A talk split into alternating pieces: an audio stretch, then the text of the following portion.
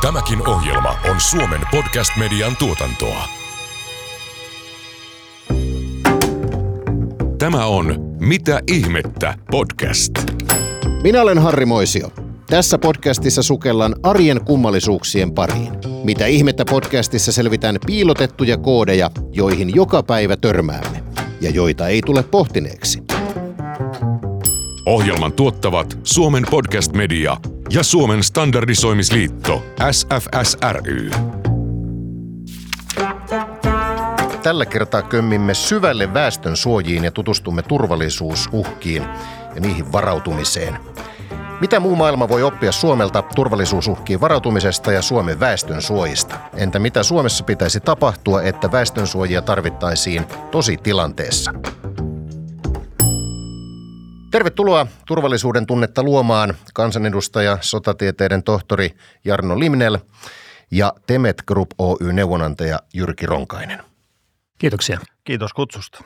Yhteiskuntien turvallisuus on järkkynyt viime vuosina monin tavoin. On ollut pandemia, on ollut Ukrainan sota, ilmastonmuutos, kyberuhkia, tässä vain muutamia mainitakseni. Turvallisuusuhkien eskaloitumista ei voida välttää ennalta, mutta niihin voidaan varautua. Voisivatko standardit auttaa tässä? Miltä Suomen turvallisuusympäristö näyttää juuri nyt? Kahtalaiselta. Ensinnäkin niin turvallisuudesta puhuminen pääsääntöisesti, vähän niin kuin Harri viittasit, niin on turvattomuuspuhetta. Uhkia, riskejä, erilaisia ikäviä asioita ja toki ne pitää tiedostaa, mutta jos lähdetään positiivisesti liikkeelle, niin kyllähän meillä Suomessa on tällä hetkellä turvallista. Ei meitä välittömästi mikään uhkaa ja me voidaan tästä kesästä nauttia varsin hyvällä mielellä. Mutta sitten toisaalta täytyy sanoa, että kun turvallisuuspolitiikan parissa on työskennellyt yli 25 vuotta, niin kyllä meidän turvallisuusympäristössä tällä hetkellä kuohuu. Ja se, mitä tulee seuraavaksi tapahtumaan näiden pandemioiden, sodan, kyberuhkien ja muiden jälkeen, niin aika näyttää. Mutta kyllä yleinen arvio minun mielestä on realistisesti se, että tällainen nopea liikkeisyys, erilaiset uhkat, riskit, epävakaus, yllätyksetkin näyttäytyvät varsin todennäköisiltä tässä, kun katsotaan eteenpäin. Eli voidaan sinällään olla levollisin mielin, mutta samalla kyllä silmät auki ja valppaana, koska me emme tiedä, mitä tulevaisuus tuo tullessaan. Suomi on kaikkein uusin NATO-maa. Mitä NATO-jäsenyys meille turvallisuusuhkien torjumisen kannalta merkitsee? Kaikkein tärkein asia on se, että meillä on huomattavastikin vahvempi selkäranka kuin aikaisemmin. Ja viittaan tällä nyt erityisesti Naton turvallisuustakuihin.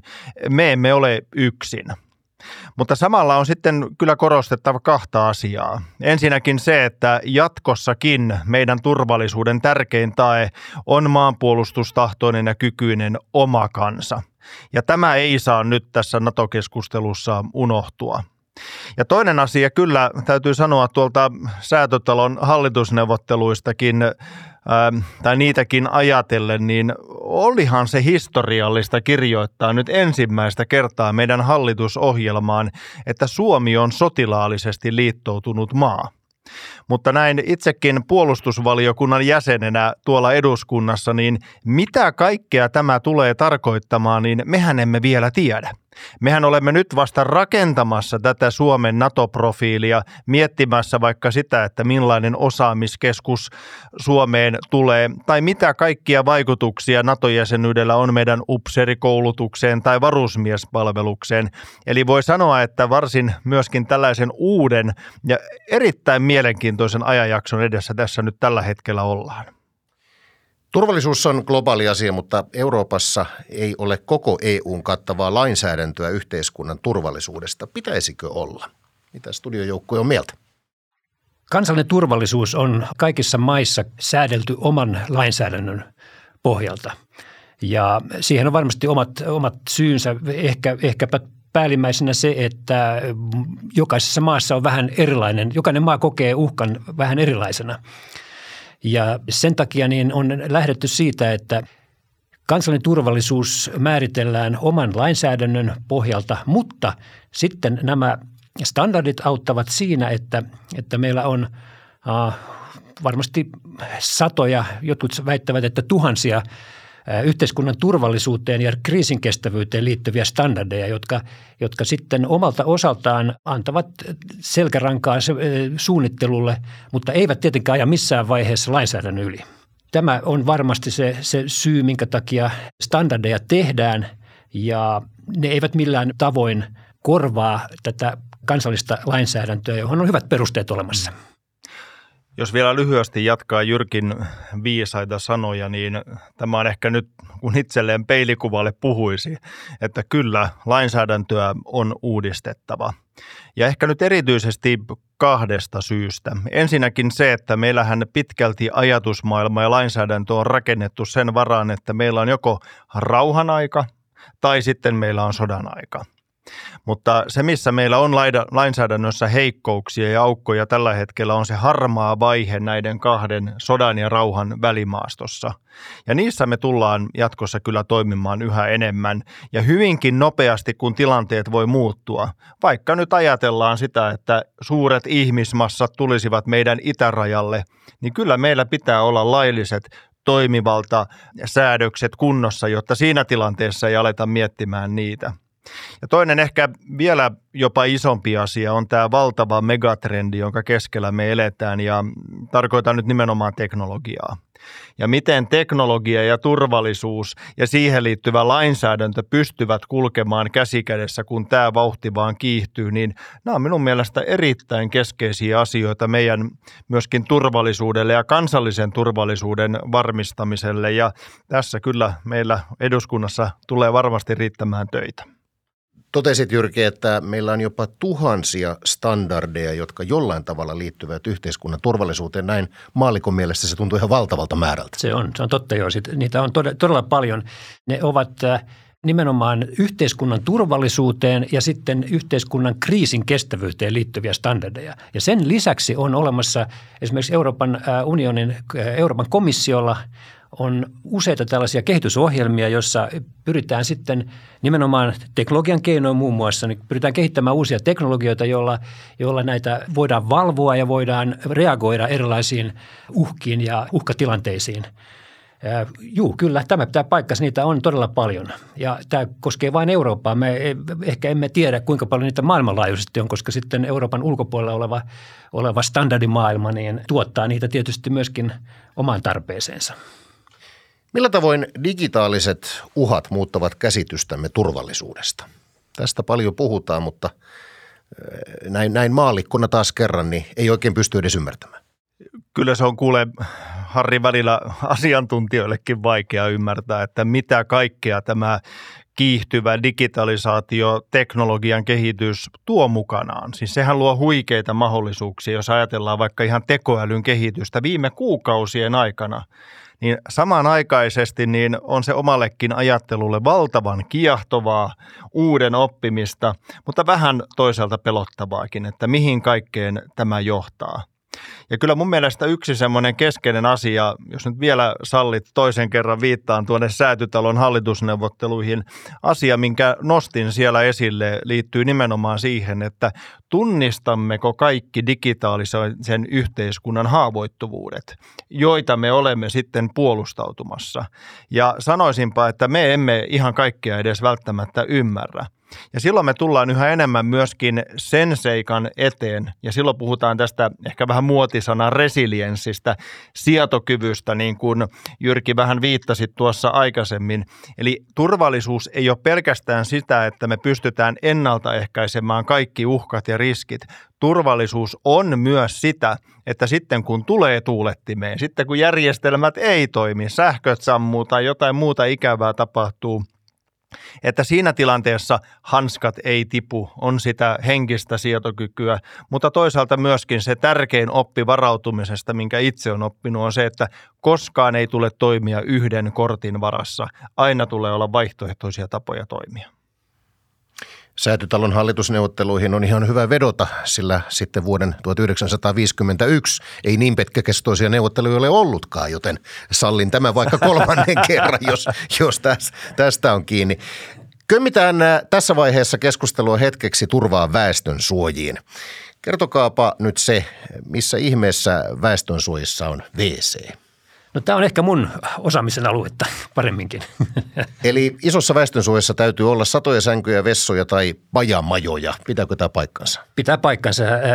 Meillä on olemassa lainsäädäntö, joka lähtee pelastuslaista ja sen, sen alla on sitten olemassa muita lakeja, muun muassa valmiuslaki ja laki pelastustoimen järjestämisestä. Ja, ja sitten tähän pelastuslakiin liittyy useita, useita, ainakin neljä kappaletta erilaisia asetuksia, jotka sitten määrää hyvin tarkasti, minkälaisia ne väestönsuojat on ja miten ne on varustettu. Ja nyt kun sä haluat tietää, missä vessat on, niin voin kertoa, että asetus – asetus 506-2011, joka, joka määrää väestönsuojan varusteista, niin sanoo, että jokaista 24 kohti väestönsuojassa tulee olla yksi kuivakäymälä. Ja, ja se, se ei tietysti ole paljon ja se ei kuulosta paljolta, mutta, mutta nyt väestönsuojia – täytyy ajatella, että ne on, ne on paikkoja, jos ihmiset selviää hengissä, niin siellä ei ole tarkoitus olla ko- kovinkin mukavaa ja miellyttävää olla, vaan siellä, siellä pysytään hengissä sen aikaa, että tilanne väestönsuojan ulkopuolella menee ohi. Millä tavoin jätehuolto tai paremminkin jätösten huolto järjestyy tosipaikan tulle, jos ulos ei todellakaan pääse?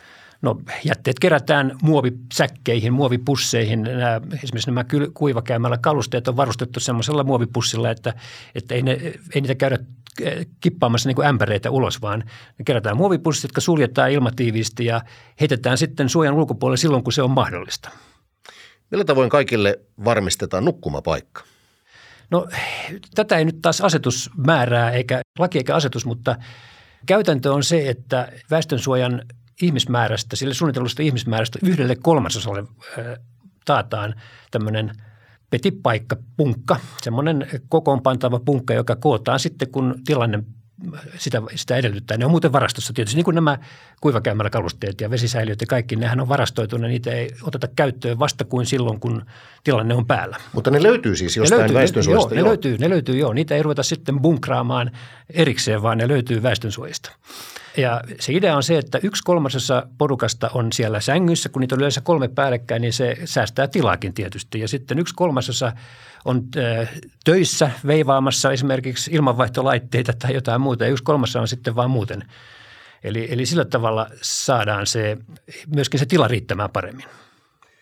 Mistä tiedän, milloin on sellainen tilanne, että väestönsuojan on siirryttävä? Siinä täytyy nyt katsoa, minkälaiset, minkälainen viranomaisketju meitä, meillä tätä pelastustointa itse asiassa hoitaa. Kysymys on pelastustoimesta. Ja tota, meillä on tietysti niin, äh, meillä on sisäasiaministeriö, joka hoitaa valtakunnallista pelastustoimen suunnittelua tai ohjaa sitä, valvoo sitä ja johtaa sitä. Sitten meillä on paikallisesti asiaa hoitaa aluehallintoviranomaiset. Aluehallintoviranomaisten alla toimii taas sitten hyvinvointikeskukset – tai hyvinvointialueet. Ja hyvinvointialueet eh, itse asiassa johtaa pelastuslaitoksia. Ja pelastuslaitos on sitten se, joka viime kädessä sen antaa sen, sen tiedon sinulle, että sut sun pitää mennä väestönsuojaan antamalla esimerkiksi yleisen hälytysmerkin tai tietysti tilannehan kehittyy sen verran hitaasti, että, että siihen voidaan varautua. Mutta kyllä mä sanoisin, että tänä päivänä se on niin, että pelastuslaitos kertoo sinulle sen, milloin se on siirryttävä suojaan. Miten silloin toimi, niin onko silloin jo kiire, kun ilmoitus tulee? Kyllä silloin varmasti on kiire, mutta väestönsuojathan ei ole tarkoitettu tällaiseen esimerkiksi terroriskulta varautumiseen, vaan ne on tällaiseen sotilaalliseen uhkaan, joka ei varmastikaan kehity noin äh, yhdessä yössä. Kun ajatellaan, mitä Ukrainassa tapahtui, niin siellähän – Venäjä rupesi keräämään joukkoja rajalle ja silloin varmasti tulisi, jos tämmöinen tilanne olisi Suomessa, niin ilmoitus, että väestönsuojat kuntoon, koska niiden kuntoon laittamiseen tarvitaan se 72 tuntia. Ja silloin kun se yleinen hälytysmerkki tulee, niin silloin on kiire. Se on ihan varma. Mutta sitä ennen on pitänyt tapahtua tietysti kaiken näköistä muuta. Sun on pitänyt huolehtia siitä, että se, sulla on, sä tiedät, missä sun suoja on, ää, tiedät, miten sinne päästään ja ää, olet varustautunut siihen, että sulla on mahdollisesti muutamaksi päiväksi kuivamuonaa tai muuta semmoista varustetta, että selviät siellä sen, vaatteita ja muita. Mutta periaatteessa kiire tulee, sen voin taata. Mutta voidaanko ajatella niin, että kun yleinen hälytysmerkki soi, niin se ei enää siinä vaiheessa ole varsinainen yllätys? Voidaanko se näin ajatella? Joo, kyllä, kyllä. Aivan varmasti. Se, jos se tulee yllätyksenä, niin ihmistähän ajattelee, että se on väärä hälytys. Niitähän tietysti testataan noita hälyttimiä, väestöhälyttimiä testataan aina silloin tällä, mutta siitä ilmoitetaan kyllä etukäteen, mutta eihän se ilmoitus kaikille tietysti me perille. Ja silloin tietysti ensimmäinen reaktio, että tämä on väärä hälytys. Ja se, jos meillä vallitsee tällainen rauhatila niin kuin nytkin, niin, niin se olisi hyvin epätodennäköistä, että tulisi yllätyksenä tällainen siirtyminen väestönsuojiin. Mitä väestönsuojilla tehdään, kun ne eivät ole käytössä varsinaisessa käyttötarkoituksessaan, niin kuin suuren osa ajastahan ne on jossain ihan muussa käytössä? No sehän on tietysti koko tämän järjestelmän säilyvyyden ja, ja tämmöisen kestävyyden perusta ollut kaikki nämä kymmenet vuodet, että väestönsuojilla on erittäin järkeviä rauhanajan käyttöjä. Kun puhutaan talosuojista, jotka on näiden kerrostalojen kellareissa, niin nehän on pääsääntöisesti niin varastotiloina. Eli siis urakoitsija, kun se rakentaa talon, niin hänen pitää taata se, että, että jokaiselle asunnolle on osoitettu tämmöinen varastokoppi sieltä kellarista. Ja nyt silloin, kun tietyt kriteerit täyttyy, niin siihen talon pitää rakentaa väestönsuoja – ja se, että siihen laitetaan hieman paksummat seinät siihen kellariin ja varustetaan se ilmanvaihtolaitteella ja ovilla, niin, niin siitä tulee silloin väestönsuoja. Ja se, se toimii silloin erittäin hyvin varastotilana, kuivana varastotilana. Ja sitten isommat suojat, niin nehän on hyvin, hyvinkin tuottavassa käytössä, voisi sanoa. Esimerkiksi Helsingissä on useita kalliosuojia, joista, joista, joita käytetään pysäköintihalleina, pysäköintitiloina, joista kaupunki on ne rakennuttanut ja, ja sitten saa ne rakennuskustannuksensa takaisin tietyn kuoletusajan puitteissa, kun sitä vuokrataan tämmöiselle parkkioperaattorille. Tai sitten esimerkiksi Hakaniemen torin alla on tämä Hakaniemi Areena, Center, Arena Center, joka on tämmöisen urheiluhallina. Siellä on, se on neljä, noin 4000 hengen väestönsuoja, jossa on sitten hyvin monilaiset erilaiset harrastusmahdollisuudet. Ja se on kovassa käytössä. Kun siellä käy, niin, niin siellä on porukkaa vaikka kuinka paljon aina käyttämässä sitä. Ja sen, jos Helsinki olisi joutunut sen rakentamaan maan päälle, niin, niin se, se olisi vienyt sen hehtaarin, muutaman hehtaarin tilaa niin, niin maan päältä ja, ja se olisi ollut pois muualta. Tämän tyyppisessä käytössä väestönsuojat on ja, ja se on ollut pääsyy siihen, että tämä järjestelmä on säilynyt, koska voidaan osoittaa niille hyvä rauhanajan käyttö. Ne eivät ole turhia, tyhjiä tiloja, jotka vaan syövät rahaa. Eli ihan lainsäädännöllä on varmistettu se, että kun vaikkapa nyt uutta kerrostaloa lähdetään rakentamaan, niin siellä täytyy olla väestön suoja. Tämä on ihan Jarnon, Jarnon edustaman talon tekemä päätös aikana. Se on ihan joo, se kuuluu pelastuslain, onko nyt 72 pykälä vai mikä se mahtaa olla, niin siellä sanotaan, että jos – kiinteistön äh, kerrosala on 1200 neliöä tai yli, niin, niin siihen täytyy rakentaa väestönsuoja, joka, joka sitten mitotetaan sen asukasmäärän mukaan siinä, siinä talossa. Tai jos se on teollisuuskiinteistö, niin se 1500 äh, on se laukaiseva tekijä. Tässä on varmaan kyllä se, täytyy sanoa, jos jotain hyvää tästä Venäjän hyökkäyksestä Ukrainaan on seurannut, niin kyllähän väestön suojeluun liittyvät asiat meillä Suomessa on taas saaneet ihan uudenlaisen painoarvon muistan, että ei tässä ole, luulenpa, että Jyrki muistaa paremmin, mutta se mitä itse muistelen, että ei tässä nyt niin kauaa aikaa ole, kun alkoi jo herätä keskustelua, että voiko meille koskaan tulla enää sellaista tilannetta, missä väestösuojia tarvittaisiin ja onko tämä nyt pelkästään tällaista niin kuin rahan hukkaan. Mutta eipä ole kuulunut viimeiseen puolentoista vuoteen enää tämän kaltaista keskustelua ja luulenpa, että moni suomalainen ensimmäistä kertaa elämässään tämän Venäjän hyökkäyssodan aikana niin on vasta alkanut selvittämään, että mistä se, niin kuin sanoit Harri, että kun pilliin puhalletaan tai se äänimerkki kuuluu, että milla, mihin oikeasti silloin silloin pitää mennä. Kyllä. Kun Jarno sanoi, niin kymmenen vuotta sitten, 2013, niin tämä kävi ihan viimeisellä rannalla koko, koko väestönsuojan rakentaminen Suomessa. Silloin nähtiin, että ei ole minkäännäköistä uhkaa. Oltiin menossa vähän siihen Ruotsin malliin, että, että mitä me tehdään puolustusvoimilla. Sehän oli silloin – Onko se Kataisen hallitus, joka rupesi äh, kovasti... No eipä nyt niitä niin muistella. Siitä aikaa. Ei, mutta ihan, ihan vakavasti joo, sanoen, näinhän se oli. Ja. En nyt sano mistään puolueesta, vaan ihan ylipäätänsä keskustelusta. Oli, oli, oli. Ei, alettiin joo, jo keskustella, tarvitaanko joo, yleistä eihän se ollut, Joo, ei se ollut kenenkään puolueen syytä, vaan siinä oli se, että niin. yleinen trendi oli se, että, että kunnes sitten 2014 tapahtumat äh, saivat tulevat porukat ajattelemaan uudelleen, että ehkä tässä on se pieni mahdollisuus, että, että tarvitaankin väestönsuojaa jatkossa. Ja sitten se ohjelma säilyy juuri sen takia, että se ei syö nyt verovaroja, vaan, vaan se on aina, aina tuota sen rakennuksen rakentajan tai rakennuttajan oma kustannus se, että tehdään se tehdään se väestönsuoja sinne. Vuoden 2014 tapahtumilla viitannet Venäjän krimivaltaukseen. Kyllä, juuri näin. Miten väestönsuojien kunnossapidosta ja esimerkiksi tekniikan ajantasaisuudesta huolehditaan? Taas siinä täytyy nojata äh, lakiin ja asetuksiin, jotka sanoo, että, että ne tekniikka pitää tarkastaa kymmenen vuoden välein. Siitä pitää raportoida äh, paikallisille pelastusviranomaisille. Tämä on se mm, lakiin kirjattu juttu, mutta kuinka hyvin se toimii käytännössä, niin sitähän ei ole, anteeksi, tämä ei ole mun mielestä järkevästi sanktioitu. Eli ää, tässä on nyt sitten lainsäätäjille semmoinen viesti, että, että tuota, laitetaan sinne sellaiset pykälät jatkossa, että suojien kunnossapito ei ole pelkästään kuollut lain kirjain, vaan sitä tullaan sitten tosiaan myöskin valvomaan ja pitämään huoli siitä, että ne väestöset pysyy kunnossa, koska meillä on, meillä on kuitenkin niin, meillä on 50 500 väestönsuojaa Suomessa – ja sieltä vanhimmasta päästä ne alkaa tietysti rapistua, koska mikään tekniikka ei pysy siis jatkuvasti kunnossa, jos ei sitä huoleta ja päivitetä ja ylläpidetä. Eli tämä on semmoinen toive, mikä meillä alan ihmisillä on, että, että pidettäisiin huoli siitä, että ne väestönsuojat tosiaan pysyisivät kunnossa.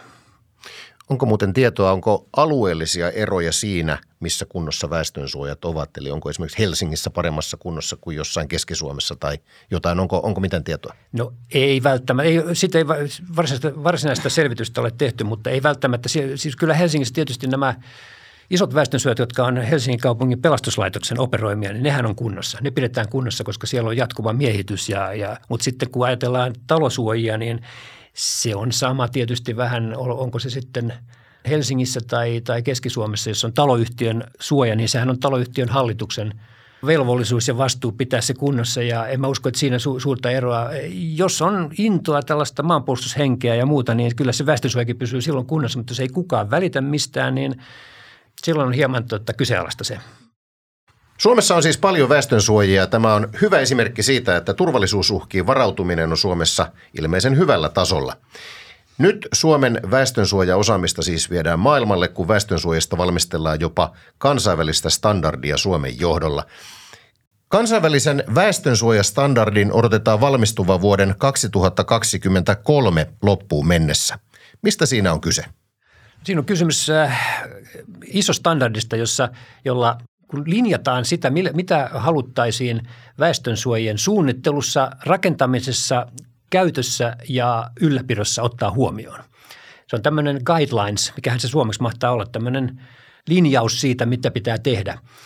Sen verran täytyy mainostaa Temettiä tässä, että Temet on ollut tässä niin kuin aloitteen tekijänä, koska olemme nähneet, että maailmalla on hyvin paljon huonoja – huonoja väestönsuojasuunnitelmia. Tämä ei koske nyt oikeastaan Suomea, koska Suomessa lainsäädäntö tätä niin tarkasti linjaa, että, että tämmöisiä ongelmia Suomen, äh, suomalaisessa väestönsuojassa ei tule olemaan, mutta mutta koska me toimitaan kansainvälisillä markkinoilla, me nähdään hyvin paljon näitä ulkomaisia suunnitteluita, joissa on hyvin vakavia puutteita tai suoranaisia virheitä.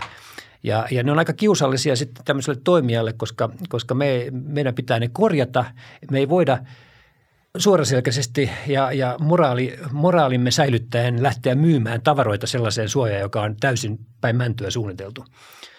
Ja, ja tällä ennen kaikkea pyritään näitä virheitä ehkäisemään väestönsuojan suunnittelussa, koska jos se on huonosti suunniteltu, niin ei se rakentaminen ja käyttö ja huolto ja ylläpitokaan enää voi olla sitten kunnossa.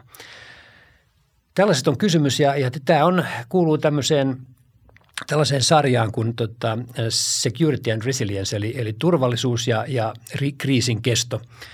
Siinä on paljon muitakin standardeja. Siinä on muun muassa, tai samaan, samaan sarjaan tai samaan, taitaa kuitenkin olla tällaisen yhteiskunnan, enemmänkin yhteiskunnan turvallisuuteen liittyvä on, on tällainen sisästandardi sille kuin standardi guidelines koskien joukkoevakuointeja – ja tämä, sehän on toinen menetelmä tietysti väestön suojaamiseen. Siirtää väestö pois kriisialueelta Toinen vaihtoehto on siirtää väestö, väestönsuojiin. Ja, ja Suomi, Suomihan on käytännössä valinnut sen tien, että täällä tehdään väestönsuoja eikä lähetä isoja joukkoevakuointeja edes suunnittelemaan, koska se on hyvin vaikeaa. Pitää olla sitten semmoinen väistöpaikka ihmisille, mihin ne siirtää ja kuitenkin se väestönsuoja on se parempi vaihtoehto. Tästä tässä on yksinkertaisesti kysymys, että saadaan semmoinen standardi aikaa, joka antaisi ohjeita näissä monissa väestönsuojaan liittyvissä kiperissä kysymyksissä. Ukrainasta on ollut ilmeisesti suurta kiinnostusta tekeillä olevaa standardia kohtaan. Näin olen ymmärtänyt.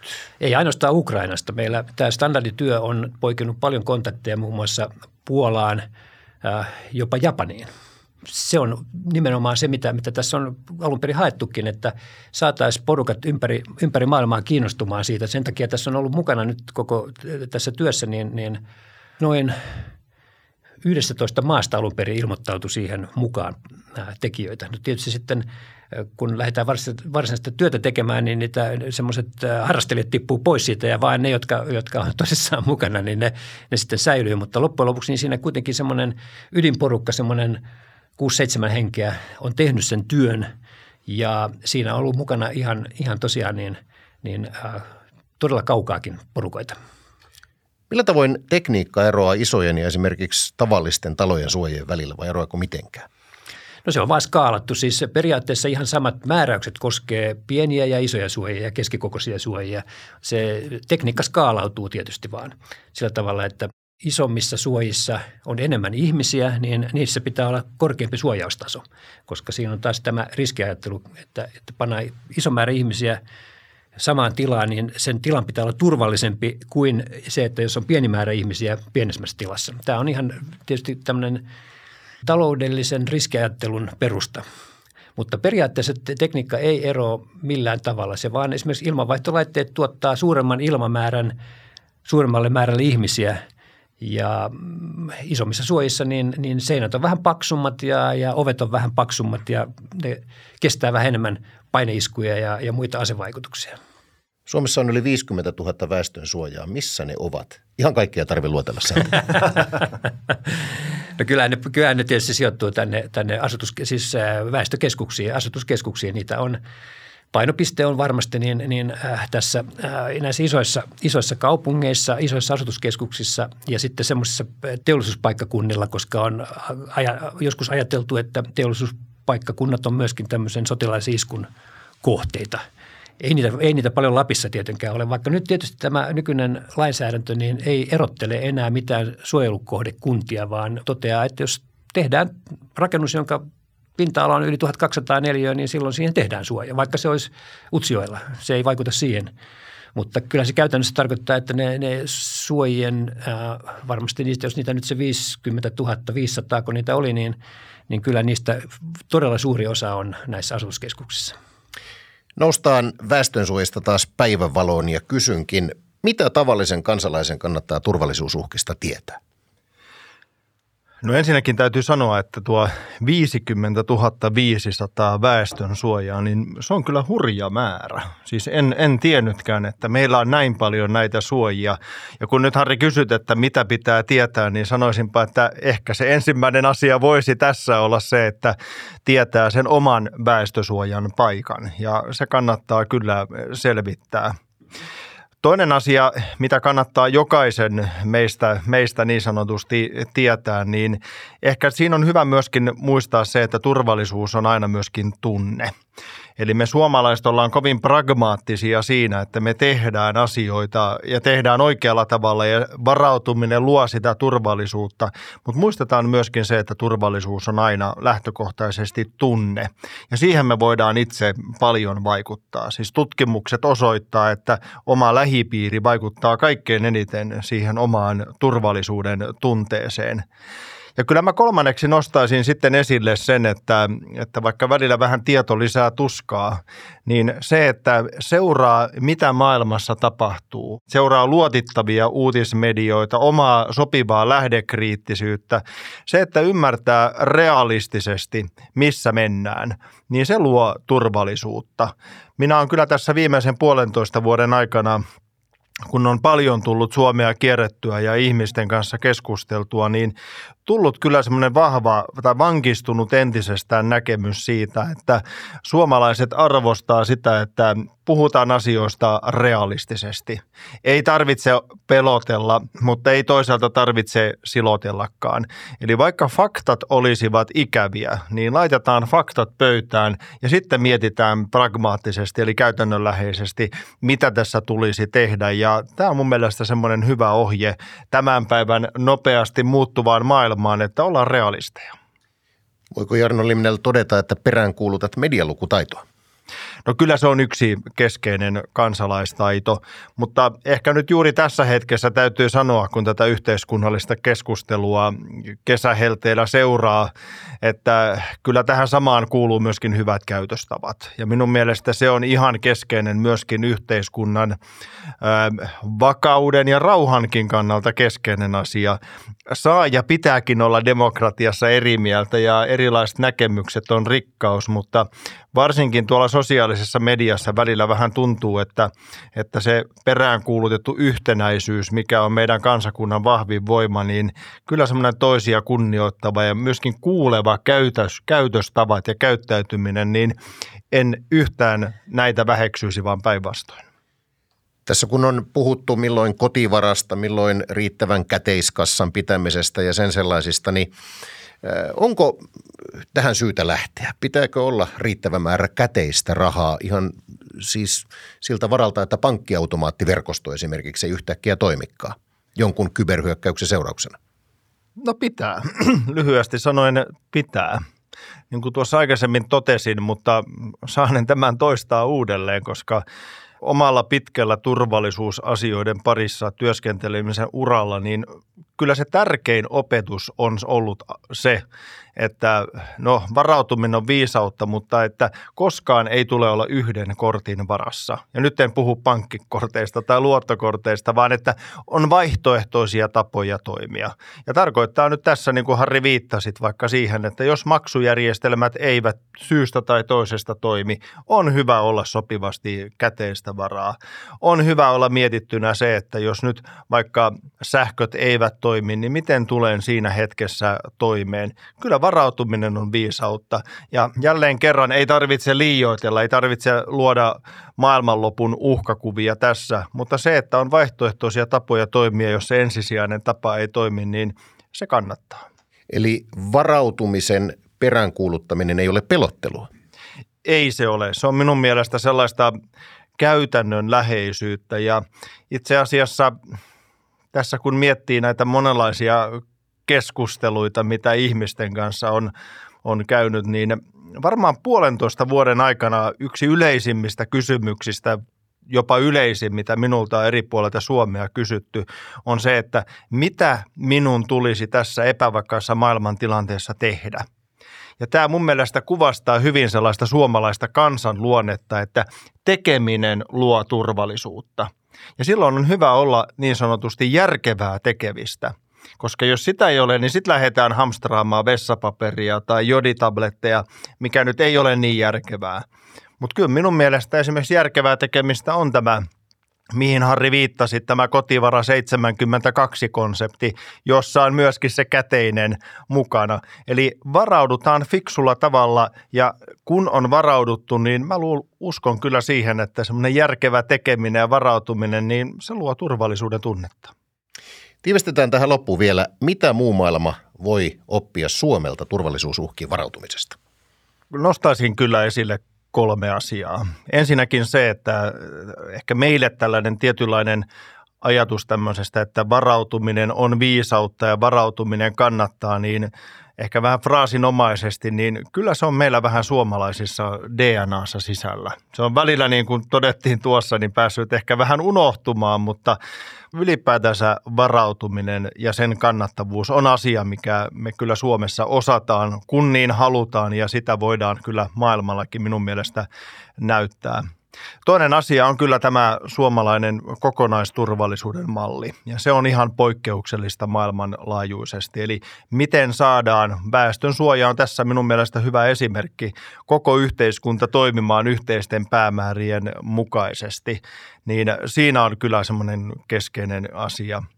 Ja kolmas on kyllä, kun kaiken keskiössä on aina ihminen. Niin väestönsuojelussa, niin turvallisuudessa ja ehkä voisi filosofisesti sanoa, että elämässäkin, niin, niin on myöskin tässä asiassa. Ja tämä ei ole pelkästään niin sanotusti oikeutta nauttia väestösuojasta ja yhteiskunnan turvallisuudesta, vaan peräänkuuluttaisi myös meidän jokaisen omaa vastuullisuutta toimia turvallisuutta tuottaen. Ja yksinkertaisemmillaan, niin kuin Jyrki hyvin totesi aikaisemmin, selvittää itse se, että missä se väestönsuojelupaikka on. Yksinkertaisemmillaan käyttäytyä hyvin toisia ihmisiä kohtaan ja yksinkertaisimmillaan vaikka kolmanneksi vielä niin huolehtia siitä, että kotivara on kunnossa. Näin voinemme turvallisin mieli jatkaa tätä päivää. Kiitoksia molemmille vieraille hyvin mielenkiintoisesta keskustelusta. Kiitos, oli mukava olla täällä. Kiitoksia paljon. Tämä oli Mitä ihmettä podcast.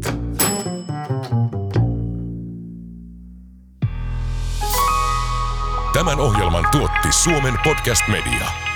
Jos pidit tästä ohjelmasta, muista seurata Spotifyssa tai arvostele ohjelma Apple Podcastissa, niin muutkin löytävät ohjelman pariin.